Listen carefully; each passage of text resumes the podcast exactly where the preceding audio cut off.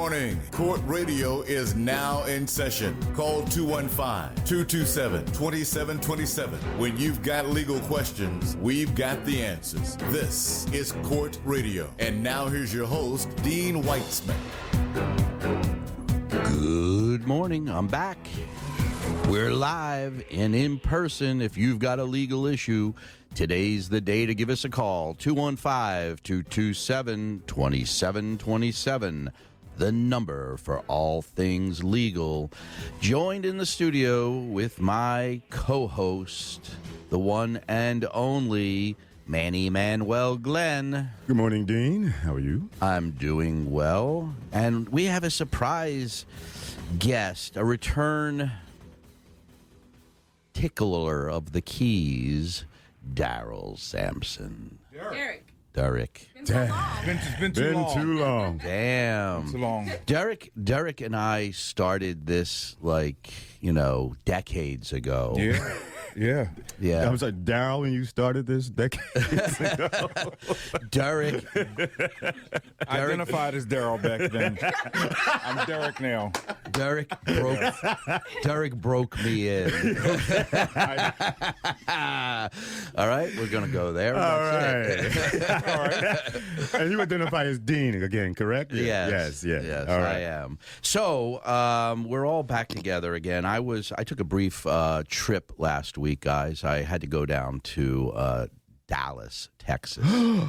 You I- went to the other side. I did. Um, I, shockingly, my son, my eldest son, moved from Brooklyn, New York, the heart of liberalism, to Dallas, Texas. Where did you fail? Yeah, really. Uh, well, you know, he follows in his father's footsteps. He went uh, because of a woman, a relationship. yes. war. Yeah. Say no more. Uh, his his new fling, his new crush. Wait, wait, wait. Fling? All right. well, you know, I mean, until it's like ten years, um, where he's he's in a relationship with um, uh, actually an actress now. Uh, her name Sasha Lane. She played in a recent movie, um, How to Blow Up a Pipeline, and she's now filming in Oklahoma the sequel to to uh, Twister. Twister, The movie Twister. the movie Twister. Wow, Yeah. that's been quite a while in between. I think she plays um, uh, the uh, hunt role. She's like the Oh, okay. navigator. She's All right. the navigator. So I wish my son luck. I, I mean, it was, a, it was a lovely uh, place he he's got down there, and um, and I didn't really find too many people who were inhospitable. So It was um, Texas. Yeah, I had some good barbecue too. I'm sure you did. Yeah. What were gas prices like in Texas? Did you happen to notice? Uh, of course I did. Um, there's a there's a gas station down there called Buc-ee's. You got to Uh-huh. stop there if you're ever in town. uh there are over 100 pumps. Stop. Uh, regular gas was about uh, three bucks a gallon. I sold as low as two dollars and seventy eight cents. Mmm. Those Texans, they get the good gas. They prices. sure do. All right. Anyway, we're back in Philly, and um, we've got a guest on the show. I'm going to introduce in a moment, but we have a probably a new mayor now. A- Probably. yeah, It's a certain. it's a certainty. Yes. Uh, Cherelle Parker um, sort of found her way in a crowded field of candidates. Um, I don't think she was, uh, you know, she was one of the top, but nobody knew for sure what was going to happen. You're right. Um, I, I it shouldn't, it doesn't come as a surprise to me because she had the machinery, the Democratic machinery, which seems to always get their way in the city, um, for good or bad. It depends on who you ask. Sometimes those who don't run with the machine uh, win and then lose, like Tracey Gordon. Yeah. Um, I'll say this because you asked us a question. I did. I asked. to- Well, yeah. While we were sitting around kicking kicking the poop, um, I asked you if uh, you know if she was the best person for the job. She is immensely qualified for this p- position. Yes. And it is the right time for her. Um, I can tell you that there were differences of opinion. It was never personal, and, and it was sporadic throughout the city as it relates to black people. I found out a couple of things, but one thing is true, and, and I'm going to say this to you, my friend. It is going to be really hard for any white man to get the trust of black Philadelphia, regardless of who you are. You could walk on water, it doesn't matter. Okay. All right. So that being said, that brand is tainted for a minute. They were going to definitely, it was definitely going to be a woman. For a moment, for a glimpse, it looked like Rebecca found a lane, Rebecca Rhynhart. But what I would get on the street, whenever I would ask anyone about this race as we were approaching election day, a week prior, or two weeks, or sometimes three weeks out, they all said the same thing. This is the truth. I swear to you. I like Jeff, but I don't see his trail to victory. I don't see a path to victory. It's going to be Cherelle. And if you're an old field director like me, what that told me was the numbers lined up right. As you said, the party got behind her, and she had a clear path to victory. Even with that minimal amount of votes, normally 100,000 votes wins a mayor's race. This was, at the last total I saw, was up to 55,000, maybe 70 tops. Each one of these candidates found their niche of votes and was hoping that niche of votes that got them elected in their previous uh, uh, position would carry them over to the mayor's race. But Cherelle was able to pick a little bit from all of them, find that lane, and they won. This is a victory for those who know what I'm about to say for the Northwest of Philadelphia, uh, the Bill Gray folks, the Marian Tascos. The Northwest is in charge. Ryan Boyer picked a winner. The building trades picked a winner. Apparently, the black clergy picked a winner. So I'll say this the word had gotten out after this win. I hope the mayor elect, Madam Mayor elect, is listening and those who support her. And sincere Elise Harris, good job. First black woman had a black woman manager, campaign manager, 100th mayor. The word is, folks, and hear me loud we are not going to let our sister, we are not going to let the black woman fail. So, Everyone's going to line up. Yeah. Everyone's going to get together. We got a job to do. It's going to be hard. Well, there, but I that's mean, where we are. There's got to be there's got to be some new ideas and some Absolutely. and it's got to be followed through. and Absolutely. we need money, and the money needs to be spent in the right way. Everyone, every campaign, every they all had great ideas. So we can still, as Reubin Jones will tell you, we can still apply those ideas. We got to be all be in this together. We all have to say, okay, it is what it is. Let's get together. We have to. We're in a bad place right now. Well, uh, uh, or a good place. I, I, I don't think we're as bad as some of the other big cities, and I think that we could. Um, we, we, we need to take we need some ideas. We need idea people who have ideas and thinkers who can bring those ideas to fruition. Uh, enough talk. We need action. Retool, reboot. Let's do it. And as I and you know, I mean, so much of the problem. Like I walk out of my car right to go to my office, and I pass three crazy people at least, if not more, every time I make that trip. People who are screaming to nobody. You know, I know. And and and it's you know it's disconcerting. Like you know you you just it's not like you wouldn't. wa- In, people don't want that in their house or in their neighborhood or you know you want to be able to feel like good and comfortable. And that doesn't, I'm not talking down to crazy people. I'm telling you, we got to help them and we got to move them to a place where they're not, you know, harming themselves or others or the atmosphere of the city.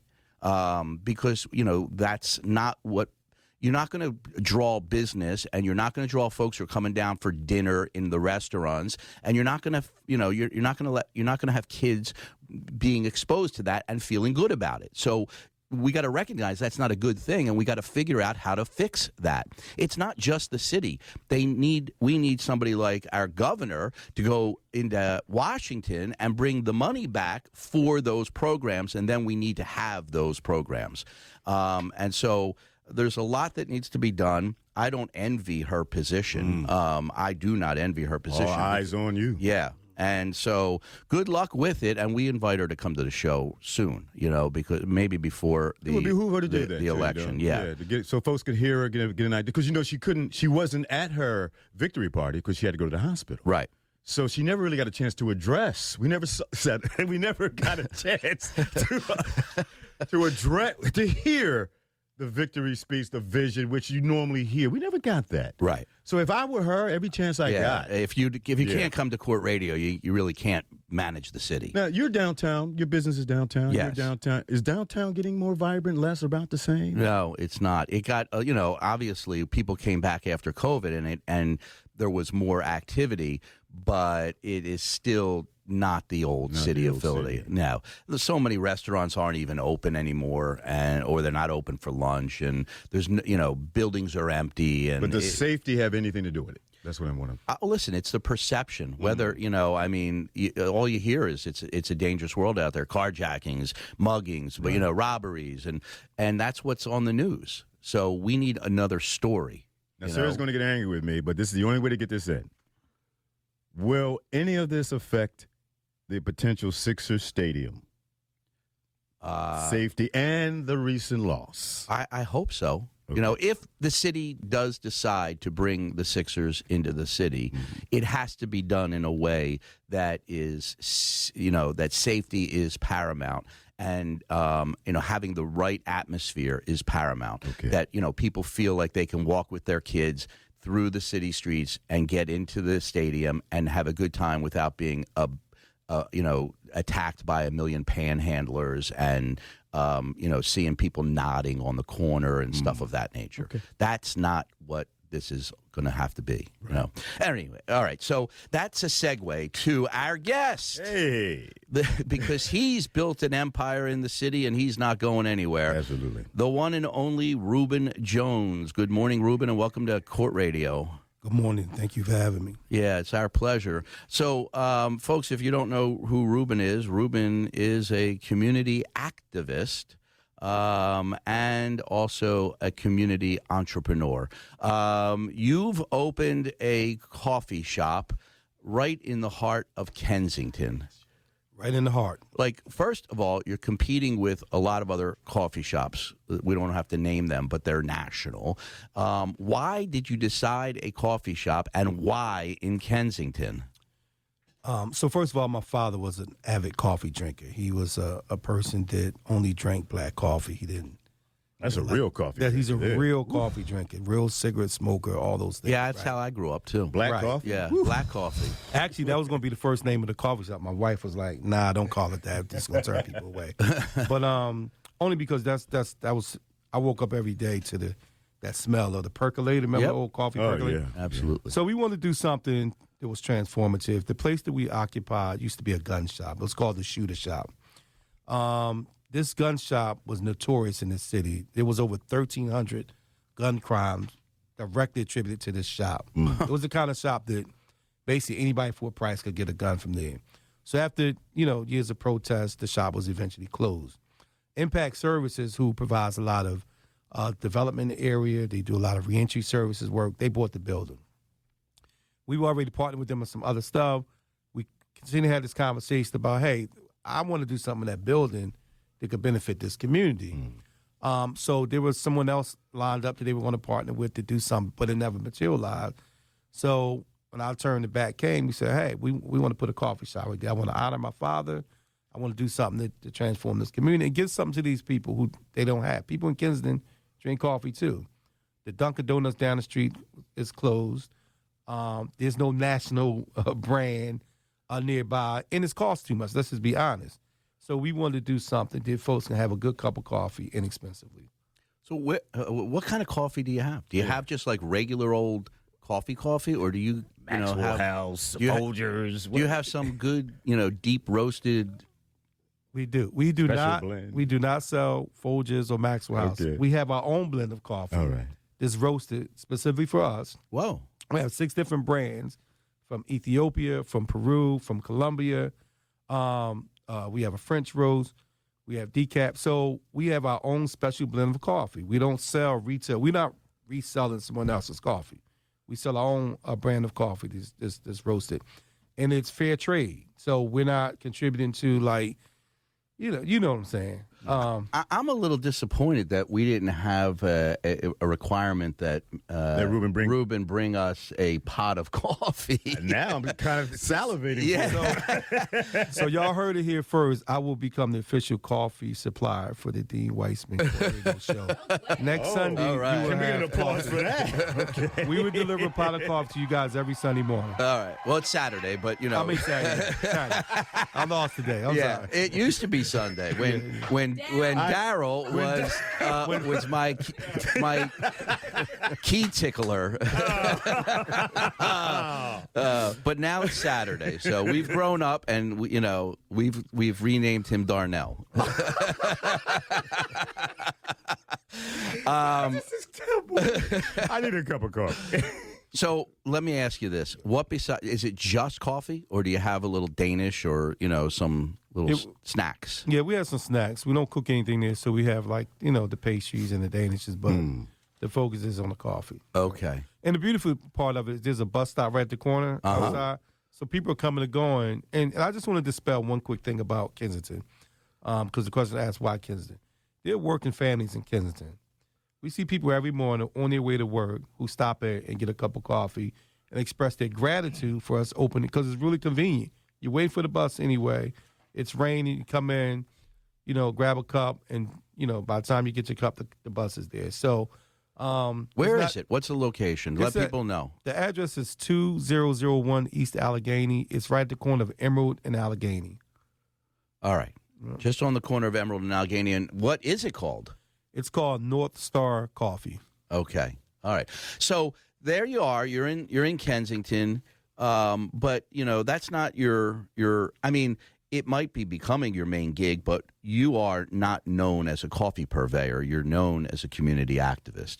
Uh, you know, we we- we have a little activism in court radio, and we we you know just a little bit. And and one of the things that you know we we talk about a lot here is how to uh, reintegrate people into uh, you know into the community, into a becoming um, a productive member of the community. And it's not easy, right? When people get out of jail um, or they've been, you know, in mental health institutions, um, and they kind of have like a a uh, that you know big red A on their forehead, like everybody knows they're coming down the pike and not really willing to to lend a hand. What are you doing? What's your what's your passion with regard to that? So my passion, um, just so you know, full transparency, I, I served 15 years in, in, in state prison myself, and some of the challenges I had coming home were mental, right? Yep. Um, depression, um, just kind of get reacclimated to a society had changed completely since I had been out there, and just that transition was was it was a challenge, right? Um, expectations, stigma, all those things played a part.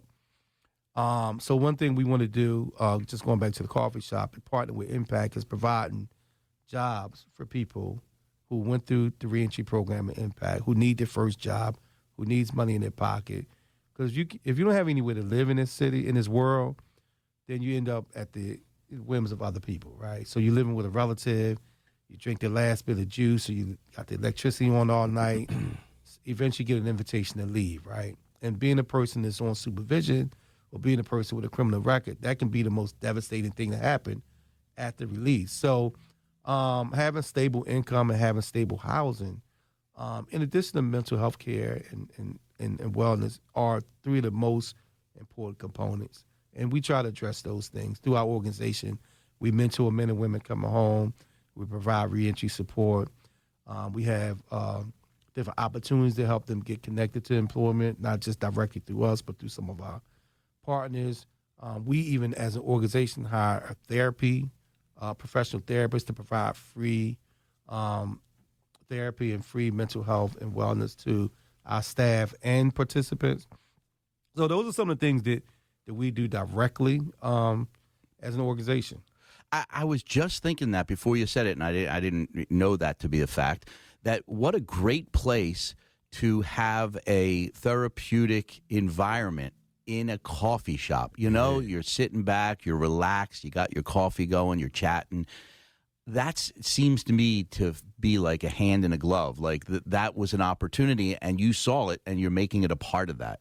That's cool. That's very cool. The interesting thing is like people come in and they want to have conversation. Like people actually just strike up. We've heard so many interesting stories from folks just because they had someone who cared and Right. who listened, Yeah. gave them, who acknowledged their humanity. So it's been a beautiful experience. Um, How long's it been open?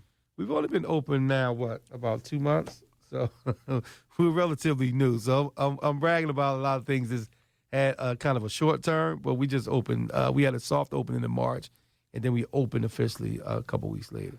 How much is a cup of coffee at your joint? Uh, that's the beauty of it. is Pay what you can. So if you got a quarter, we're gonna give you a cup of coffee. If you got a dollar, we're gonna give you a cup of coffee. Okay, wait a minute. How do you, how do you stay afloat like that? So we don't stay afloat by like selling cups of coffee. Let's just be honest. Okay. So that's more of a, a connection to the community, right? So people come in, you know, have a cup of coffee, we build relationship, friendships, you know, and, and that kind of thing. So um, right now, it's a business model that we are experimenting with. Pay what you can, just because we want to we want to respect the consumer, right? Um, so right now we're not, you know, completely solvent financially with the with the shop. Uh, we do sell like T-shirts and we do accept donations and we do sell pastry. So there's some merchandise. You got There's merchandise. There's yes. merch. there's Mhm, merch. there's merch, Like, yeah. There's t- there's something. Say Taylor Swift. There's uh, cups or mugs or. Uh, We don't have mugs right now for sale, but we do have T-shirts. Yeah. All right. Yeah. And then the other part of it is we have a little entrepreneurial corner. So we got about six entrepreneurs who sell their wares at our shop. We just give them shelf space, so it's good marketing for them. It's a good opportunity for them to make, you know. Mm. Cool, cool. Um, so for us, it's more of a community venture than it is like um, a capitalistic venture. Understood. Well needed too. Yeah. 215 227 2727. We're talking to Reubin Jones. Folks, if you got some good ideas that the city should be implementing, why don't you give us a call and share them with us?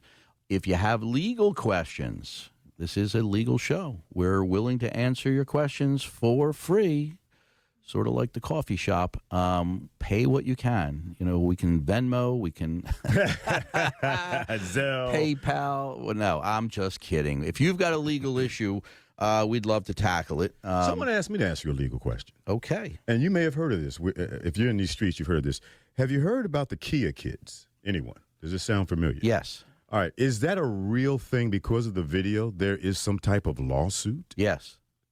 Someone told me to ask you that. They're listening. They Yeah. had their Kia stolen two days ago. You know, I was shocked, and I'm, you know, in the the know usually. Uh-huh. Uh, a friend of mine had his Kia broken into With an Uh, app or something. And no, oh, they broke in. Well, maybe with an app they opened the doors, Yeah. but they jimmied his uh, lock to try to start the car and tore it all up inside.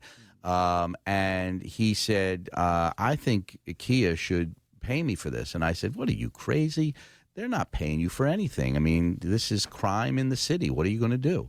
I, I didn't know about the, The Kia- app. yeah, and the app yeah. all that, yeah. And and so he called Kia, and um, they they said they will uh, pay for a um, uh, what's it called that? Yes. Oh, the, the, the yeah, the, what is that? the, the club. Club. Yeah. Thank you, Derek.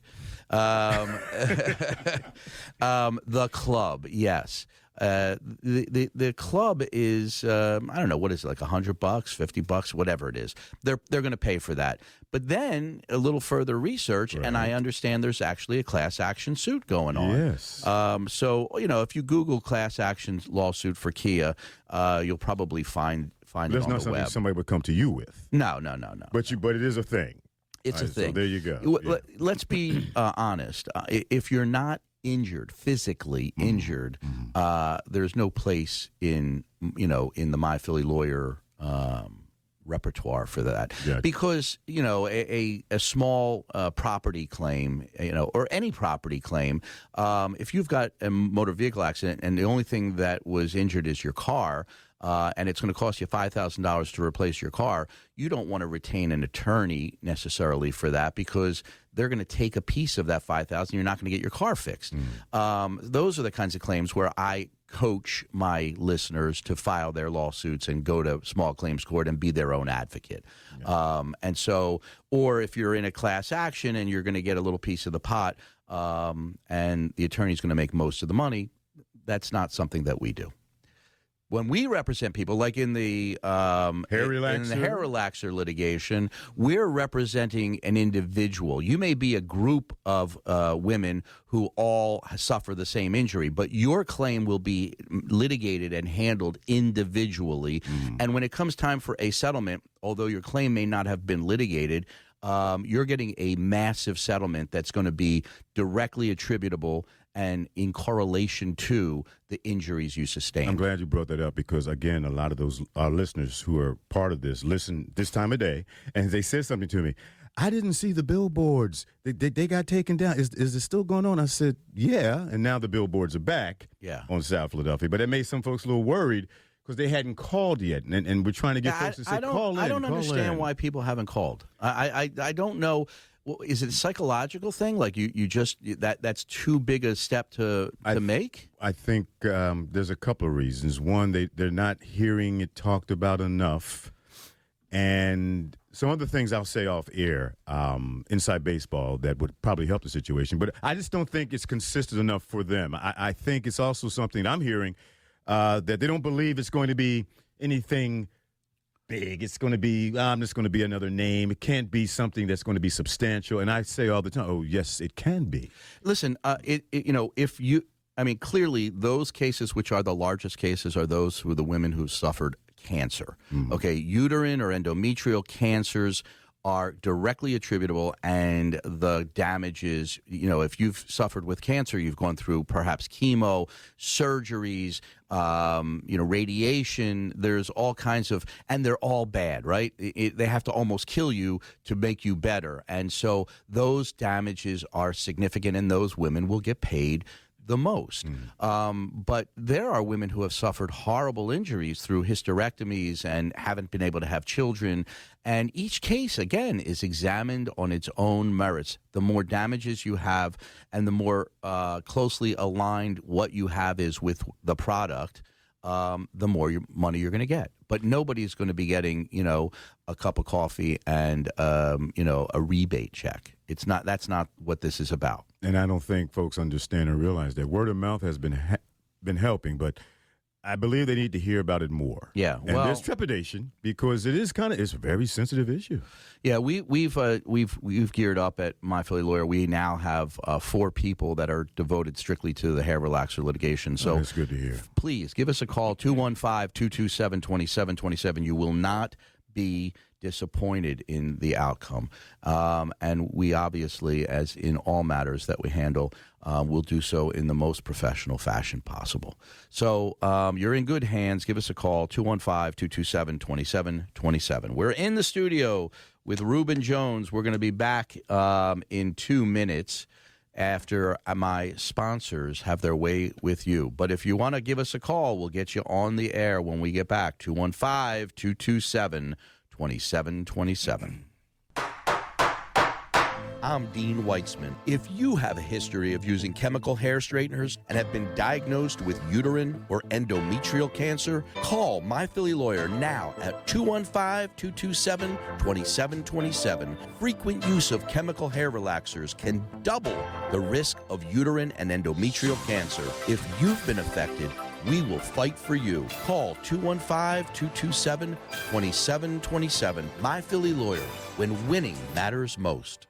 When we say winning matters most, we mean it. My Philly lawyer just helped secure an $80 million victory for a client suffering from a defective medical product. Whether it's a motor vehicle, workplace, or medical malpractice injury, My Philly lawyer gets results. If you've been injured and want aggressive, thoughtful, thorough representation, call My Philly Lawyer first. Philly's legal champions. 215-227-2727. My Philly lawyer. When winning matters most. I grew up here, went to school here, raised my kids here. I know Philly, and Philly knows me. I started my Philly lawyer because if you've been injured, your lawyer matters, and choosing someone local matters. It matters to the insurance company, it matters to the jury, and most importantly, your lawyer matters when it comes to getting results. If you've been injured, call us now 215 227 2727. My Philly lawyer, when winning matters most. I'm Dean Weitzman. If you have a history of using chemical hair straighteners and have been diagnosed with uterine or endometrial cancer, call My Philly Lawyer now at 215 227 2727. Frequent use of chemical hair relaxers can double the risk of uterine and endometrial cancer. If you've been affected, we will fight for you. Call 215 227 2727. My Philly Lawyer when winning matters most.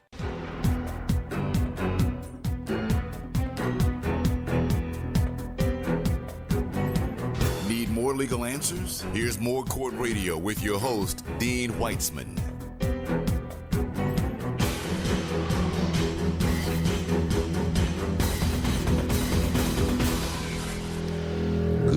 Welcome back. I'm Dean Weitzman, your host of Court Radio every Saturday morning from 9 to 10 a.m.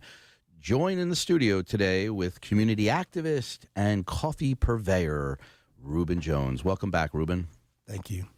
Um, and we're taking your calls and answering your questions. Uh, Reubin is 15 years in prison. 15. That's a bit. I can't do 15 minutes. Yeah. Um, how long has it been since you've been out? I came home in 2002, July 8th, 2002. All right. Okay. been home about Coming up and on an anniversary. Yeah, sort of. Sort of. Um, and you got reintegrated. How did that process happen for you? Because, you know, we're talking about how difficult it is to get back in, but you seem to have made it.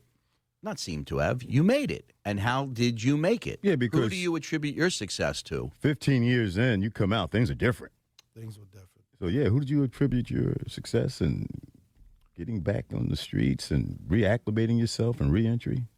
Yeah, first and foremost was God. You know, I, I had a faith, right? Um, second was my family. So glad to have family support. And then third, it was I had mentors. I had a support system. I had people around me That's important. who were invested in, in, in my wellness. Still had struggles, still made mistakes, still had challenges. But having that safety net um, helped me navigate a little bit better. Your family. Um, who in your family? So I had my mother, first of all. My father was deceased by the time I um, Did he die time I when got- you were in jail? he did. Mm, that's He did. tough. He did, and unfortunately, I wasn't able to go to the funeral. So it's always been a, a difficult space for me. But my, I had my mother, I had siblings, had uh, my grandmother and some other family, direct family uh, members that like really stood in the gap for me. what did you do to better yourself at that point? Like they- they- they're there to support you, but you had to do the work. What was it you did? I mean, first thing was just be humble and open to the process. So I, I had a job. Somebody asked me the other day, what was the worst job I ever had? So come home, I worked for six fifty an hour at a chicky chicken processing plant. Mm. So Ooh, it's that's, basically work- that's smelly. Yeah. It was smelly. It was bloody. It was dirty. It was freezing cold. It was basically working in a huge freezer for 12 hours. Um, so it was horrible. But I had to humble myself. I went back to school. Um, I ended up uh, getting my master's degree back in 2009. Education for me is a great equalizer when Sure. you have that strike against you um, in terms of criminal record. And it created more opportunities to open more doors. So I was able to like transition to better jobs and better opportunities and just learning, you know, um, just how to interact differently uh, than the street culture that I had previously interacted uh, with uh, before incarceration. Yeah, you had to learn a new set of uh, coping skills, I guess. Yeah, Um, man. Look. Speaking of the worst jobs ever, um, I I would say for me it was uh, that summer I worked in a factory, uh, and I had to take the mini blinds down uh, off the windows, these gigantic mini blinds, and clean them one One by slat at a time. ah. And it was it was the hottest and most humid summer. Always is. Yeah. Felt like hell. I was in hell. oh my god! I said I got to get out of here. I got to do something else. This is not going to last forever. Right, right. Um, all right. Well, those are some of the motivations that you know motivate people to do good things. Well, I'm thinking you you, you you do 15 years. You come out in 2002. Cell phones, different. Internet is beginning. TV, move, everything starts to change. You got to react reacclimate yourself to a Philadelphia that wasn't the same when you got there. What was the most shocking thing that you had to get used to? What was difficult to become accustomed to? This is gonna sound so crazy. I was so embarrassed, right? I was in a I went to a store and I saw this older lady, you know, paying for her stuff. So she was swiping across the, the bell or whatever. Oh, self checkout. It was self checkout. I didn't know how it worked, right. Right. I didn't know she was scanning the barcode, right? Right. So I'm there and I'm doing this thing when, when my turn come and it's not beeping. It's it's like doing nothing. And I'm like getting so frustrated. So hey, I feel so embarrassed. I felt Mm. like everybody knew. Oh, he just came from jail. It was it was it was hard making that transition because I didn't have. It's a hard connection to make because we we went for this kind of like very. Philadelphia's always been known as a blue collar town. Sure. Now we would transition to a more a technology town, and I just wasn't prepared for it. So it was very embarrassing. It was very difficult, um, just making that transition, and you feel so much shame because you feel like everybody's watching, everybody see you Sure making you this do. mistake, and everybody's judging you and they laugh and. You know, it's like Carrie, the movie cat. They're gonna laugh at you. They're gonna laugh at you, right? that's that's that's how I felt, and it could be very mentally Intimidating. debilitating. Yes. Yeah. yeah. Well, I got news for you. In 2023, there's still people that don't know how to self I check. know. I, I, I see. and now I laugh at them. I refuse. Stop. I, I refuse. I, I no. I, I have to think about that. Uh, Why? What? Well, I think I know, Listen, but go ahead. If if you're my client, Mm-hmm. right? I don't bring you into the office and tell you, "Hey, see that law book? Go start researching for me." I am not doing the work. I paid the money for the product. You got to hire somebody to scan it. It is not me. My not my job. Not doing it. Don't ask me to do it. I'm not. I'm going to know. I'm not doing it. Is that okay? Okay, okay. I like, mean, like at a listen, blackjack table. Okay. if you if you're going to give me like a five percent discount on my food, I'll scan. this. I'll scan. and plus, we weren't trained for this. This is not part Yeah, of our. and I don't bag either. And- I'm ah. not bagging. I'm not bagging. Not bagging? I'm not bagging, and I'm not scanning. I want you to hire a bagger, and I want you to hire a scanner. Now- and, uh, and I want you know, let, I'm looking for more people to be employed too. I Thank mean, you. You know, Thank you. Because if I can do this myself, we don't need you. yes, That's the E-ZPass. That's the well, yeah, but So- the E-ZPass, I, I got to have an E-ZPass. But it yeah. got rid of a lot of toll booth it, workers. it did, but I don't have to wait in line, so it made my life easier. Yeah. No, that's a. mm. That's cold, I know, but it's true. All right, I'm just being. He listen, ain't bagging. he ain't scanning. But I am not But he waiting is in the not toll waiting line. in the toll line. no, no, no, not happening. Lord. Uh, okay. My producers re- redirecting me. Um, you started a campaign to end lifetime and long term parole. First of all, what is lifetime? I never heard of lifetime parole. Well, let me let me just educate your listeners really quick. So in Pennsylvania, so the Supreme Court ordered that it was illegal uh, or unconstitutional to sentence a juvenile to life in prison without the possibility of parole. Uh, Miller versus Alabama. They made it retroactive. Pennsylvania had more than 500 juvenile lifers, more than any state in the country. Philadelphia had 300, more than 300, more than any city in the country. When they were released in Pennsylvania, they released under this lifetime parole. So, okay, we're not giving you a life sentence. They renegotiated, resentenced them to time served plus this lifetime parole. Oh, wow. We think that violates the intent of the Supreme Court order. Number one. Number two, I've been home more than 20 years now, and I'm still on parole. And in Pennsylvania, So wait, you you you got to go down to uh, well, You still have to, uh, have to go- check in with your. Yeah. I, I have to do all those degrading things. I have to pay a supervision fee every month. you got to pee in I have, the to, jar. I have to get a, tra- a travel pass whenever I leave the city. Uh huh. Yes, I have to submit a urine whenever they are Ask requested. for it. Yep. It's, it's just very humiliating. But so, and I was a victim of stack sentence. I only had one case, but they sentenced me like consecutive Mhm. sentences for the charges. Right? You know how that go. Yep. Um, so, but there's a lot of people suffering from that same um, kind of sentence structure. They used to do that in the 80s, 80s and 90s, right? So you got a lot of people. So who- how long is your parole sentence? So it's 25 years. So I've been on Twenty five parole- years from the time you got out. Yes. So it's a forty year sentence, So fifteen it's a 40 in years and twenty five exactly, out. Exactly. But we have a lot of people who just walk around the city, more than 300,000 formerly incarcerated people in the city, and many of them are still under this kind of sentence structure from the 80s and 90s. So they're still under supervision. The juvenile life are still under supervision.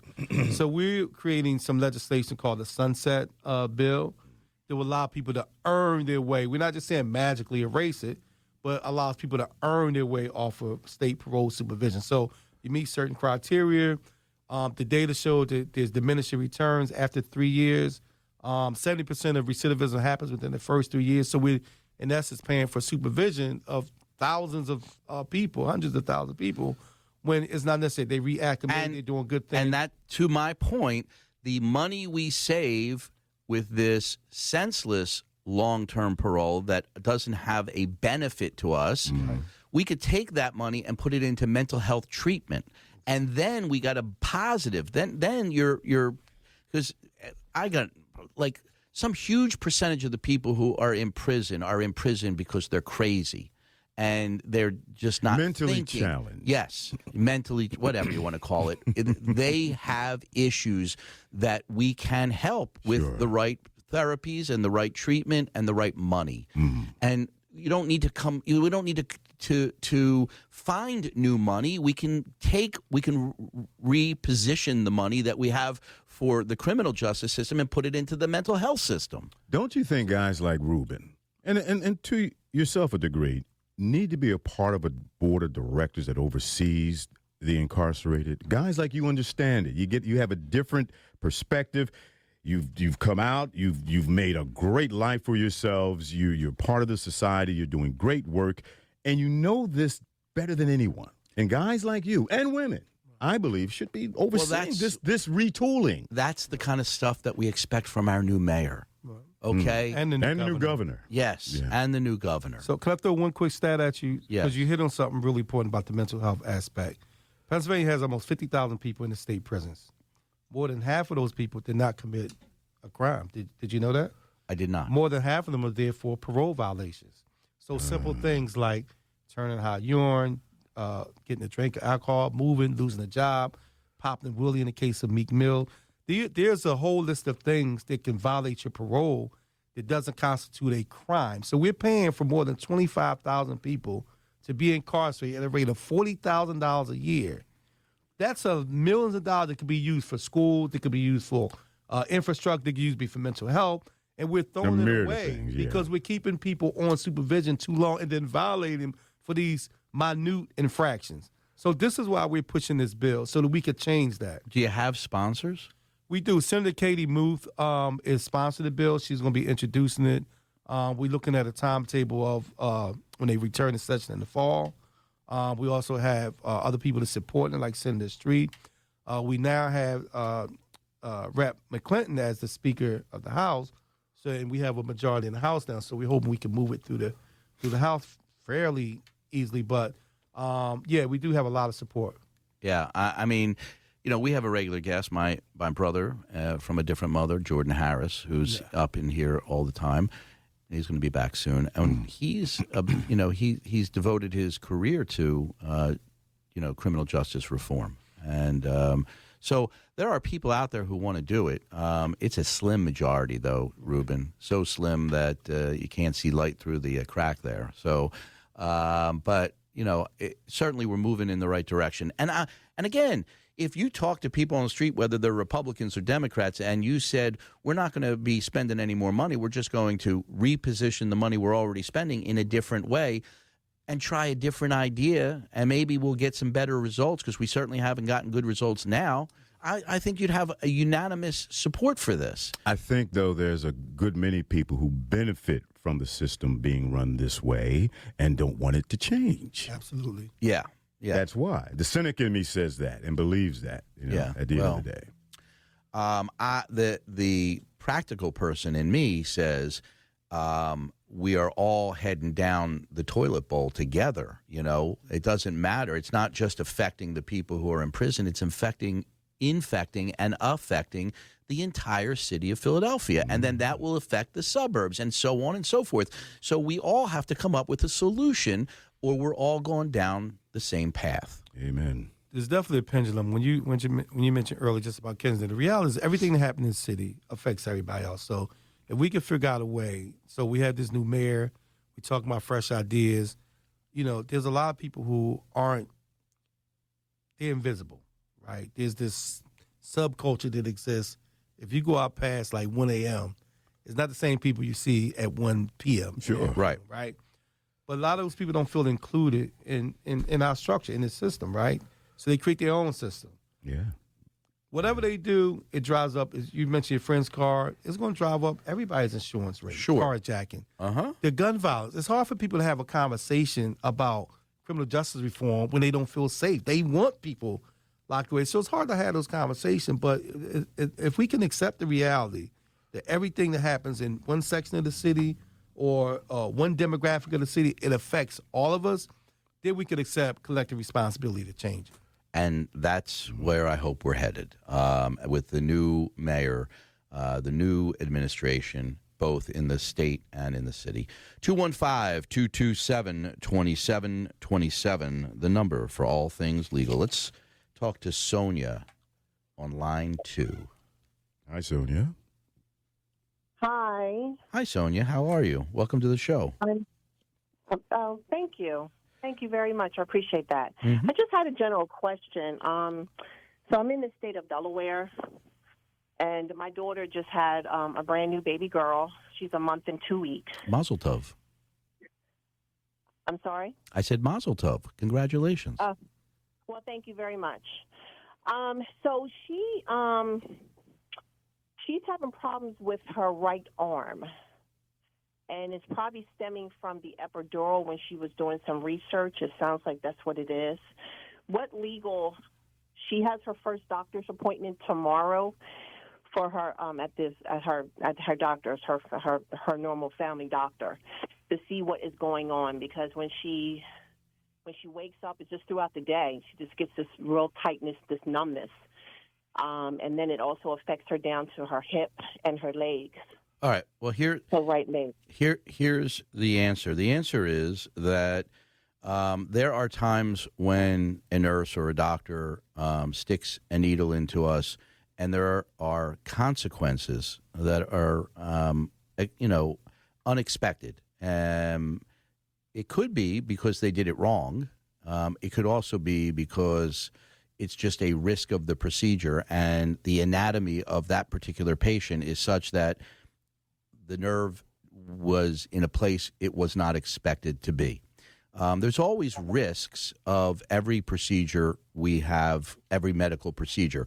Some of those risks are known, and and that doesn't make it necessarily malpractice or negligence, but it could be. It could be. And so, first off, nerve damage often takes a long time to heal, and it's only been you know a couple months, and so it could get better. She should identify to the doctor that she has this problem. Um, he or she should perhaps send her to a neurologist for an evaluation. Um, so you want to get the the issue on, on in the medical record so everybody knows it's happening. There's a two year statute of limitations, and so there's no urgency to bring a legal action at this point. point, and she should be monitored and maybe cared for, and they should know about it and get get her the the appropriate treatment. And then if it continues, she will need to gather her medical records so that an attorney can have that those records evaluated um, to determine whether there has been a breach of the standard of care, which is what she would have to prove that they did something abnormal, something wrong, which caused her injury. Um, and and so, uh, but again, first things first, uh, identify it with the doctor and attempt to get the right medical care to care for her.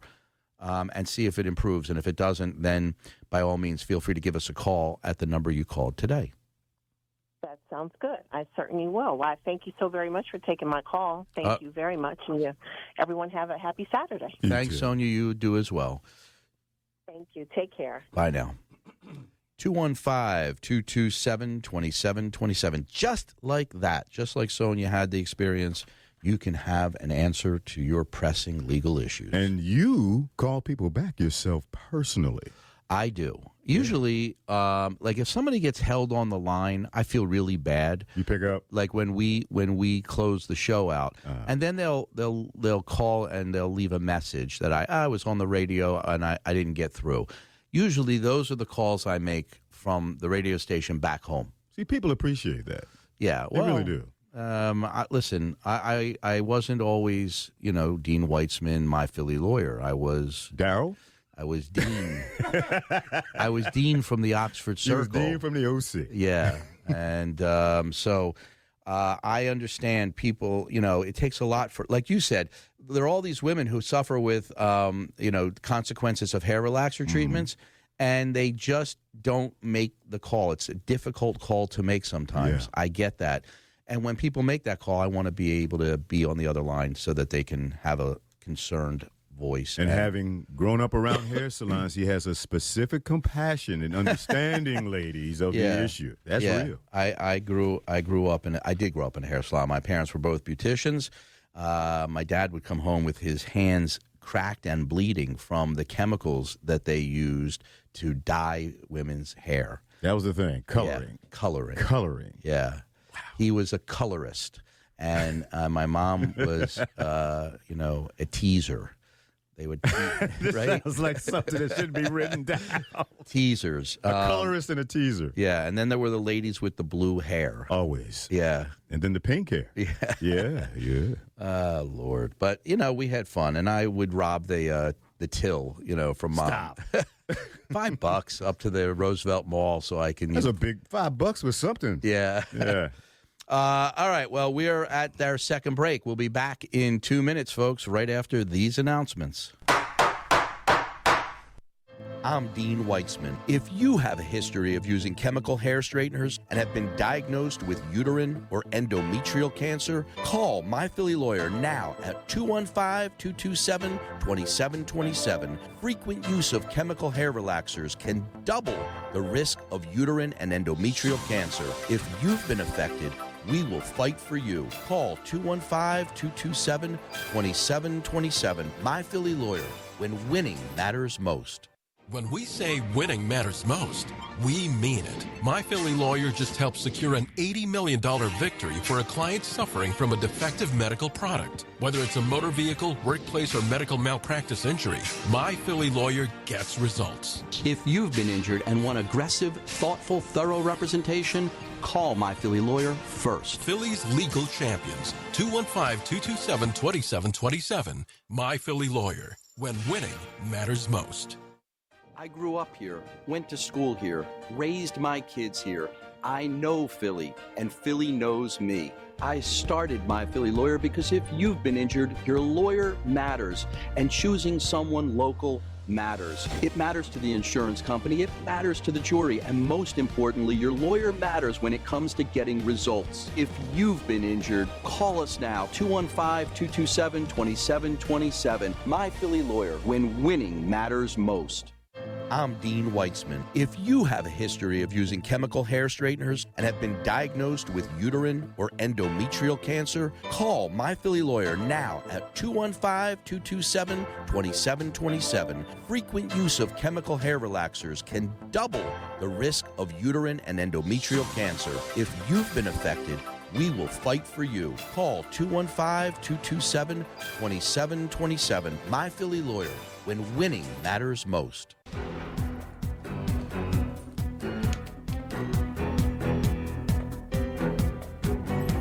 Need more legal answers? Here's more Court Radio with your host, Dean Weitzman. Good morning and welcome back. I'm Dean Weitzman, your host of Court Radio every Saturday morning from 9 to 10 a.m. We welcome your calls with legal issues or comments on our guest, which is happens to be Reubin Jones. Welcome back, Reubin. Thank you. Um, let's take a caller. Line four, Michael. Oh, Michael, welcome to Court Radio. Hey, Radio. Michael. Uh, how you doing? We're Morning. good. How about you? I'm doing great. All this right. is the first time I've been able to get through to you guys, but uh, I got a very important question. At least I think it's important. It is. Go for it. Okay, I had an automobile accident, uh, rear-ended. Mm-hmm. Uh, after 18 months, the lawyer tells me that he finds out after doing a search that the guy that caused the accident it was a three-party accident. The guy that hit me and another guy didn't have insurance. Mm-hmm. He had an insurance card, but didn't have real insurance. Mm-hmm. So uh, a week before Christmas just passed, the lawyer calls me and tells me that my case has been closed because there's nowhere to get any money from because he said he discovered that I didn't have uninsured and underinsured coverage. Yeah. So, um, what's the question? And I, I, I'll I'm going to beat you in a minute, but go just give me the question. Okay. The, the question is, I contacted my insurance company Yeah. and asked for my declaration page Yep. and found out that I did in fact have underinsured and uninsured. Okay. Now, if the lawyer sends me a letter saying the case was closed, I'm not obligated to him anymore, right? That is correct. So you're the so quick I can go. the the quick answer is you you you can retain a new lawyer and uh, but you know you're getting really close to your two year statute of limitations. It sounds like um, because you said 18 months and then you said um, it, the accident was was July seventh, July eighth, twenty twenty one. yes, my friend, you better get somebody in pronto because July 7th, 2023, you can't bring a claim ever again. Man, Oh wow! So I got to do something. I got like nine, 60 days. That's right. You do. And what you're going to do is you're going to give us a call at 215 227 2727 as soon as we go off the air, and my team will get you in the office. Okay, sounds good. But, you know, uh, I'm happy that you have uninsured and underinsured motorists because I. You know, I beat that drum regularly here at Court Radio because so many folks are out there driving without insurance or with insufficient limits, and um, it leaves you exposed to injuries that are uncompensated if you don't think to compensate yourself. So you, uh, you know, the fact that you have that coverage and confirmed it is a good thing. We, you know, and and that means that you still have an avenue to pursue uh, for compensation for the for all the troubles you were put through. Um, but remember, two year statute of limitations in Pennsylvania. I'm, Now, I'm gonna be on. You say you're gonna have somebody contact me? I'm gonna well once you give us a call after we go off the air. Yeah. Okay, and- I'll, I'll and- definitely call. all right, Michael, be well. I'll talk to you soon. Thank you. Uh huh. So, um, Reubin, uh, one more time. What's the coffee shop called? Because I, I, I'm, I'm coming you for a cup. Yeah, I'm, I want I'm to. I want to. I want the whole experience. I want. I want to. You know, feel the therapeutic vibes of the Reubin Jones coffee shop.